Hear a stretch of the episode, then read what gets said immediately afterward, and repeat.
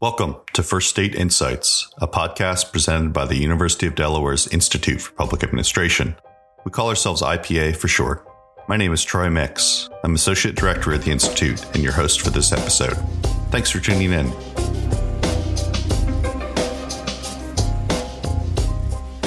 On today's episode, we're joined by Mark Rucci, who is an alumnus of the University of Delaware's Biden School of Public Policy and Administration and a senior fellow advising IPA's Recover Delaware initiative on inclusive economic development.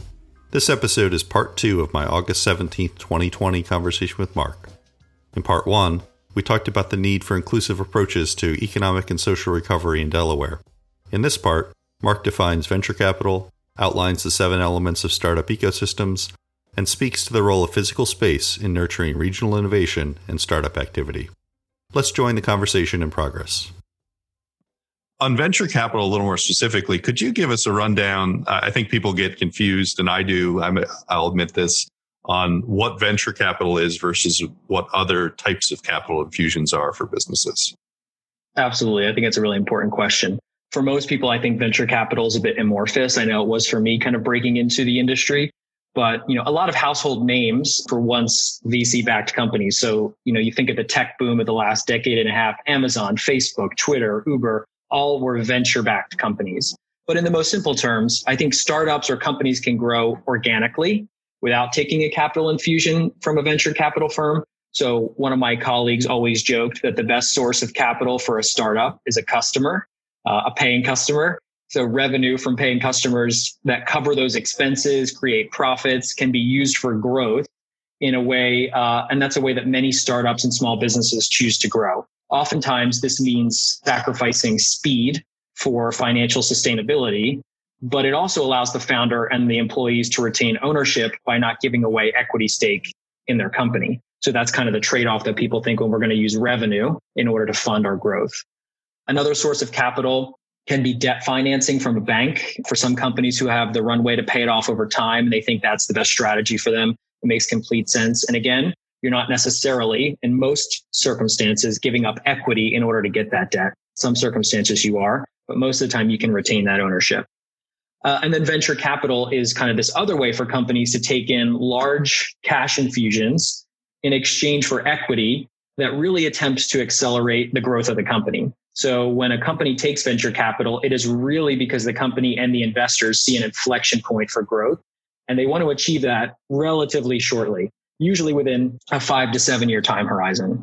So the investment in exchange for an equity stake in the company may allow that company to make a key hire or create a new product or a new product roadmap to expand into a new city that it previously wasn't able to do because it didn't have the money to do so. So companies will often shop around to investors to find a term sheet that is palatable to the company and to the investors. Um, a lot of people joke it's like a marriage because you have to agree on this is what I'm worth this is the amount of uh, money that I'm getting, and this is the equity stake that we are going to agree to. I don't remember that uh, during the proposal stage, but it does yeah. make sense. yeah. So this is VC marriage uh, or, or startup marriage, and it's it's important because that's kind of what you're shopping around to do, and you're committing yourselves to one another over the course of the next X or so years. So you better like your investors. They better believe in you. And hopefully the strategy that the money is funding that you laid out works, even if it needs tinkering along the way. But it's really this, this quick capital infusion to really accelerate what you're doing um, and hopefully do it much more quickly, something you were unable to finance through just revenue alone. I think it's important to also say to the listeners that VC is not for everyone or every company. I think less than 1% of all companies in the United States take venture capital. It's quite rigid, and some founders uh, don't want to necessarily become beholden to investors who are looking to have a multiple uh, on their multiple return. And there are some organizations out there trying to educate first time founders as to whether or not venture capital is right for them and their business. So I would not use VC as the be all and end all of a healthy startup ecosystem. Not every company who's out there, you know, who's starting needs to have the goal of raising outside capital, but I think it needs to be a component of an ecosystem. If it's non-existent in a region or a state, I think I'm afraid the ecosystem probably will not be dynamic enough to create a flywheel effect and spin companies up and out and recycle that capital to the next generation of founders. So that statistics of less than 1% brings me to something that I thought of when you were talking about these startups that really grow the economy over time and are net job creators. They're very rare, frankly. You know, and you see terms thrown out there like unicorns and gazelles. They're the one you want to focus on. Uh, but that takes a lot of discipline because they're not just, you know, there's not herd of gazelles or mm-hmm. herd of unicorns out there for everyone to take their pick. And people vote in a, in a democratic society. And so discipline when it comes to favoring a smaller group of companies is, is a challenge, I think. And I'm getting to a question here, which is mm-hmm. that Rise of the Rest has made kind of a firm based decision that we're going to focus on uh, these different regions. And there's a value there, both, both a profit motive, but also kind of a mission to explore these new solutions in different places outside of those three regions you talked about. But then, you know, thinking from the regional perspective, how do you think regions can overcome that, you know, tendency to kind of focus on what's already there versus these smaller subset of startups? And what more generally are, what are the ways that regions can uh, make themselves more attractive to these venture capital funds? That was a long winded question, but I'm interested in your response. I think it's a great question. Um, I will start off by addressing the, you know, the idea of unicorns being rare. That is exactly why that term has been applied is because they are rare. So mm-hmm. unicorn, um, conveys this idea of a billion dollar company, a company valued at more than a billion dollars, um, usually venture backed startup company. And what I will say just to kind of start is that for Rise of the Rest, what we found so powerful is what makes cities unique and interesting and special. So what we are not advocating for is that cities and regions in the middle of the country or places like Delaware are not trying to replicate Silicon Valley or replicate New York City and Boston because that is not going to work for them. It's this, you know, trying to, again, copy and paste is not necessarily going to work when you're trying to do it at an ecosystem level. So, you know, you have to really understand what made and gave your city or region rise, what happened or what kind of inflection point maybe put it on the wrong path and what um, traditional you know strengths and assets does it have now that you can double down on in order to set it on this new path for the 21st century so for rise of the rest we think about that at an ecosystem level it's you know when we look for investable opportunities we are looking at an ecosystem and to us a strong healthy ecosystem has seven components that we think all need to be firing on some some type of wavelength. They don't all have to be, you know, 10 out of 10 rock star, unbelievably strong industries, but they should be relatively there, present, and we can have a conversation about them and look to some strategy behind them. So if I could just quickly, Troy, if you don't mind, kind of touch on sure. those seven, I think it'll be helpful to understand how we think about a region. Mm-hmm. So that first kind of, I'll call it a, a spoke of the startup hub, if we're, if we're thinking of it that way, are incubators, accelerators, and startup support organizations. So I think it's extremely important to have individuals and organizations in each ecosystem who are working directly with entrepreneurs and startups uh, as their full-time role. These, you know, incubators are for helping founders get the idea, you know, from the back of a napkin to a minimum viable product or a prototype. You have accelerators, which are kind of the next level, who are working directly with companies who have some revenue, who have some customers, and they really need to refine what they're doing before they go out to raise some money. Uh, these can be affiliated with a university. They can be nonprofits. They can be for profit and, you know, take an equity stake in the company. But there needs to be a critical mass of these resources that entrepreneurs can turn to for help. And it needs to be clear which organization helps for which stage or which industry of company. They can't all be doing the same thing, all trying to help really early stage companies or all trying to help fintech companies. There needs to be a critical mass that are helping companies at different stages and industries. And I've been in ecosystems where these resources barely existed and the entrepreneurs felt as though they were in it on their own. So their likelihood of picking up and packing up and getting out is high. And then I've been in ecosystems where there were so many startup support organizations that it became kind of a situation, a paradox of choice where you didn't know where to go. You couldn't make a decision and the quality was really lacking. So I think a healthy mix is important, uh, whether they be a homegrown startup support org or a national brand like 500 startups or Techstars. So that's kind of that first spoke. The second is on investors.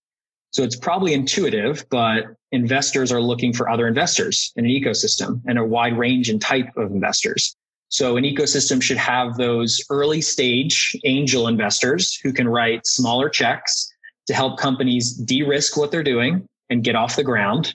Uh, these can be organized or somewhat unorganized. When I say organized versus unorganized, I mean, you know, there's a person that I go to because I know he or she really knows business, really knows tech, really knows startups and can write a check.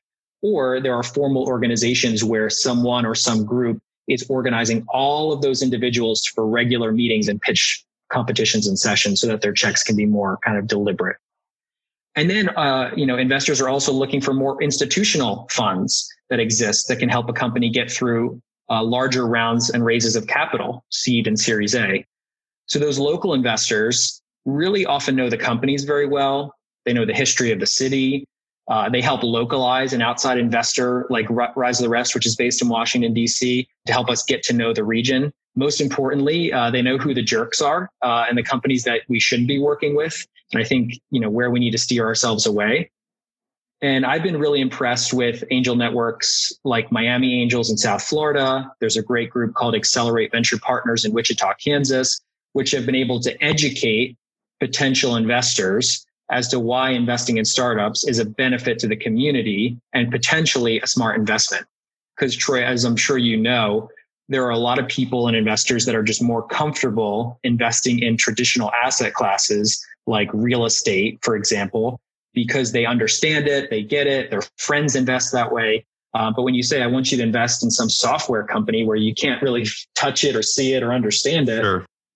You just get much more nervous. And I think trying to educate investors as to thinking, well, there's just as much risk investing in an early stage software company these days as there is investing in a real estate venture on the outskirts of town. So why not try to think about the benefits of investing in that technology company for your mm-hmm. city?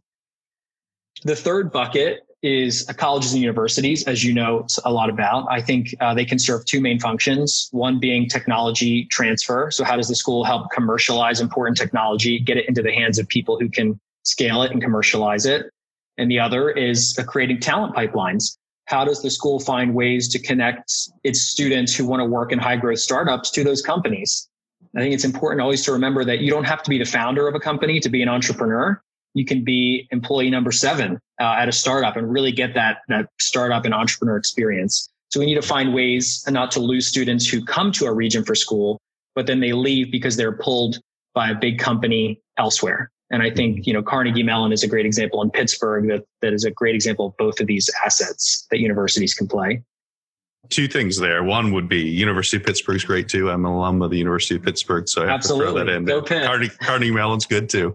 I would say a lot of people think you have to be a, a tech person or a finance person to be in the startup world. Mm. And I've definitely heard that, well, there's all types of people in these startups. There's people with just the idea.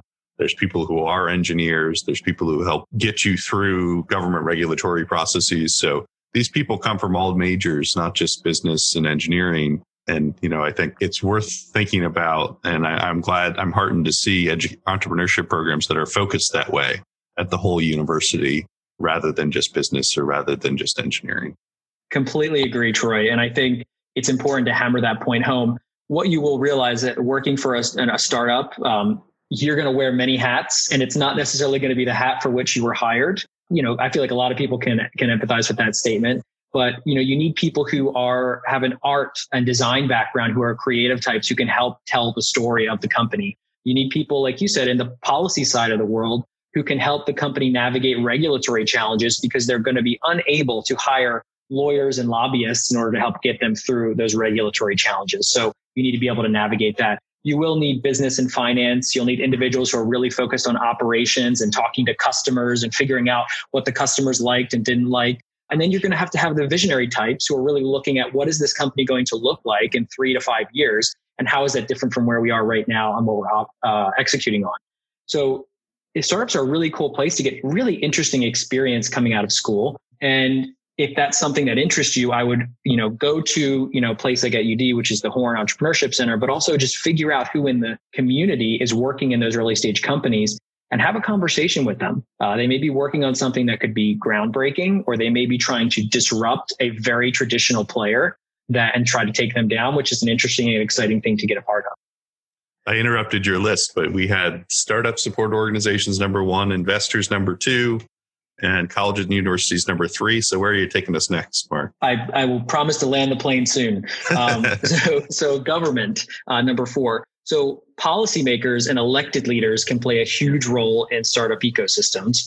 I've seen some innovative things come out of Colorado where the state repurposed revenue from a toll road to be invested into a venture fund that was then focused on rural Colorado companies, which I found fascinating. In Boise, Idaho, the city government rented uh, an abandoned building in the downtown core for nearly free to a local incubator and startup week group who was having trouble finding affordable physical space. Um, I think they rented it for, you know, a dollar a month. I've seen elected officials serve as conveners, which I think is free and also should be highly encouraged among your elected leaders. Oftentimes I'll hear potential investors claim they don't know where to find the entrepreneurs. And then I'll talk to the entrepreneurs and they'll say, uh, we, there are no investors to fund our companies. And it's kind of like both of these things can be true at the same time. So having the governor or the mayor regularly bring these groups together to the table to meet and learn from each other, I think can create interesting collisions that may lead to investment. And this happened in Oklahoma. Uh, the governor created a venture advisory council that was made up of high net worth individuals that could be investors exciting young companies who needed funding and mentorship, and then startup support organizations who could help bridge the gap and make that happen. And I think that's a really interesting role for governments to play. The next piece, the, the fifth spoke on kind of the seven spoke hub is tent pole companies. I like to describe these as what are the success stories of the city that you can point to? And it elicits a sense that, hey, you can build an incredible company here. My favorite story is uh, from Birmingham. There's a company called Shipt which you may be familiar with, which is highly useful during a pandemic. Um, but it was the on demand grocery delivery service that was founded in Birmingham. Well, a couple of years ago, Shipt was acquired by Target, I think for around $300 million. And Shipt was able to negotiate to keep its headquarters in Birmingham after that acquisition. And it's located in one of the coolest, largest buildings in downtown Birmingham. It has hundreds of employees and it serves as this example that, hey, you can build it in Birmingham. And the founder of Shipt has gone on to become an angel investor in other Alabama startups. And it's created this flywheel effect and culture of entrepreneurship within the community. And I think investors are looking for those success stories. Uh, and of course, to create more of them. But those are something that really draws you in. The sixth uh, spoke is corporations. So which large corporate players are located in your ecosystem and how do they engage with the startup community? Do their senior executives mentor young companies? Are they con- customers of startups, which can hugely change the trajectory of a young company, that, that first customer? Are they investors or potential acquirers of that company? All of those things I think corporates can play. Uh, Minneapolis is a great example here. You have Target, which is headquartered in Minneapolis, partners with Techstars, the uh, accelerator I was talking about earlier, and they actually run a program for companies interested in retail. So if you have one of the biggest retail players in the world coupled with a great startup support organization, in Minneapolis, where you are blocks away from Target's headquarters, a lot of special things can happen there. So I think thinking about who your corporate players are really important. And then the last piece is media. So who are the people or organizations that are telling the story of entrepreneurship in your community? I think storytelling is very powerful, not only for investors looking to learn about what's going on in an ecosystem, but it also tells people within that city that it's possible here and we're going to celebrate your success when it happens cities like Salt Lake City and Miami have done very well at this storytelling piece. So those are not an exhaustive list. They're not a must have list, but I think they cover a lot of the basis of what investors are looking for when putting capital to work. And that's how we at Rise of the Rest, when I was there, really thought about a city before engaging in it. We wanted to make sure we were having conversations with and understood the strengths and challenges of each one of those seven buckets. Yeah, I mean the ecosystem approach, you know, in one ways that's calming. It's like there's not uh, one thing you need to do. It's that you need to tend this garden over time and nurture it and grow it and make sure you're you're you're making investments in each of those seven areas. In another way, it's it's overwhelming because there's not just a switch you can flip. Uh, it's not one person's job, but it is, you know, that when it's a distributed job, it's it's finding the players and and bringing them to the table and continuing to bring them to the table, uh, mm-hmm. which is the challenge and hopefully the opportunity of of approaching it from an ecosystem perspective. Uh, yeah, I, I think that's completely right. It's shared responsibility. one of the the other points that I think is important. You know, the reason that Silicon Valley and New York City have been so successful in creating these new startups uh, is because the density and the frequency with which those entrepreneurs, investors, and ideas, all seven of those buckets, are colliding with each other on a regular basis. So there's this culture of risk taking and fearlessness that has served a purpose there for the last several decades. Um, I'm definitely not advocating for that in places like Delaware to replicate the culture exactly. But I think more so to look at the components of the ecosystems that blend well, like I said earlier, with the existing strengths in order to usher in this new wave of job creation and inclusive economic development. And, you know, between me and you, I think, you know, and the listeners, now that I remember we're on a podcast, uh, I think there needs Good to be try, a shift. Yeah. I think there needs to be a shift away from the mindset of, you know, stop the bleeding and leaving of jobs. And how can we convince company X to uproot itself and relocate here for a tax break? And we need to think more toward how do we find the promising young entrepreneur in Wilmington or Milford and help her take her idea to scale with a set of resources and mentors that were put in place for that very reason. And for all we know, she could create the next DuPont and employ thousands of Delawareans in a decade or less. And I think that is the strategy that is going to pay dividends for communities that put all the, the, the right resources in place, as opposed to a kind of very outdated economic development strategy.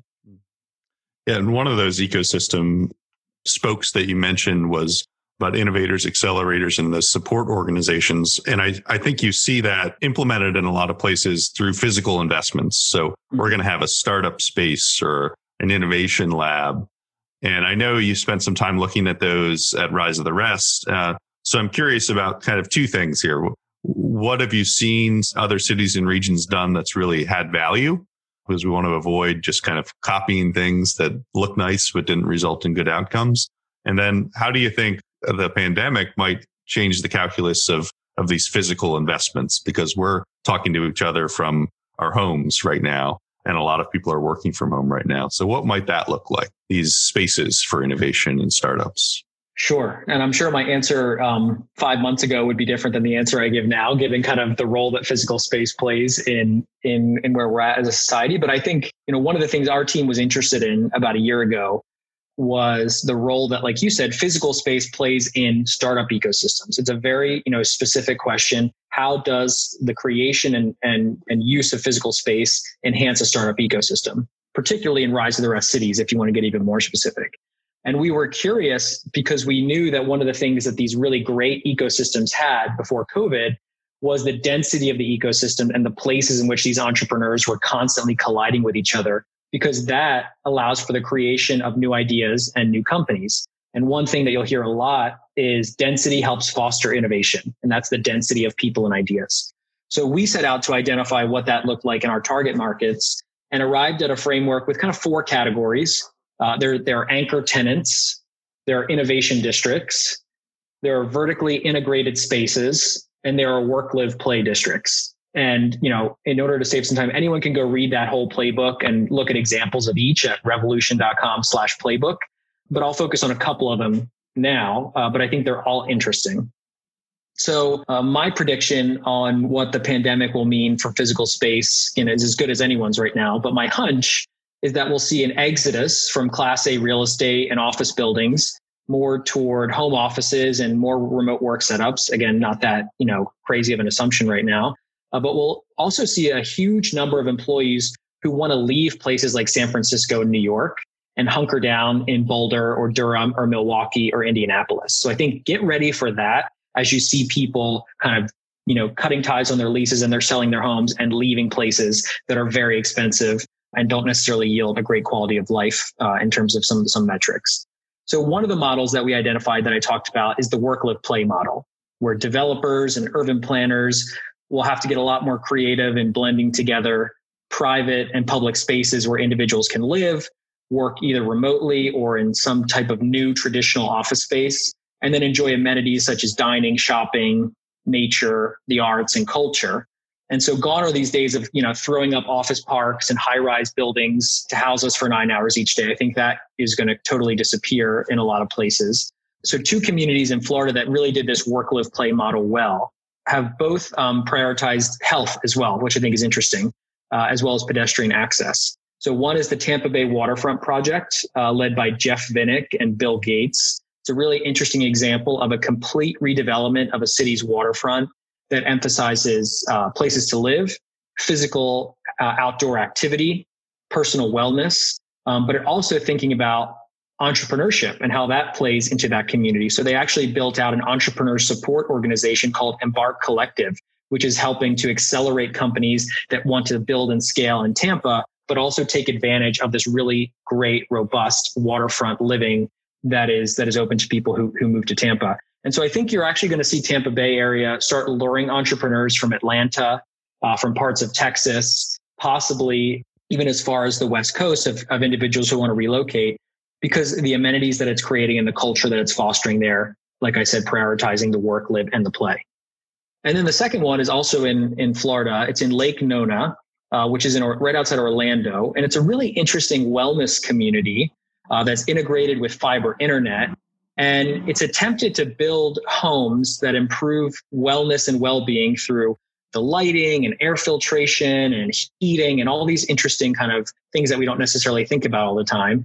But then it's also created community infrastructure such as broadband access, uh, access to uh, low cost, affordable childcare, healthcare that's right on site. And it enables the residents to kind of live more full and productive lives. So they've tried to basically say, if you want access to be able to do your work from anywhere in the world, we're going to make sure you have that with great broadband infrastructure. But then also, we're going to make sure that you really are living and thriving in a healthy way in this community. And I think that's an interesting kind of juxtaposition that we don't always see next to each other. Usually we have to pick one or the other connectedness or kind of connected to nature and, and your health. And so that innovation is happening all across the country. Those are two examples, but I think there are tons of examples across the country. And I think being very thoughtful about future physical developments are, is what Delaware should really be focusing on so that they're not trying to create things that worked pre pandemic. For more information on Mark and his work on IPA's Recover Delaware initiative, visit ipa.udel.edu to review Mark's biography and navigate to the Recover Delaware page. Thanks again for tuning in to First State Insights. Reach out with any comments and be sure to subscribe so you'll never miss an episode. I hope you'll join us again soon.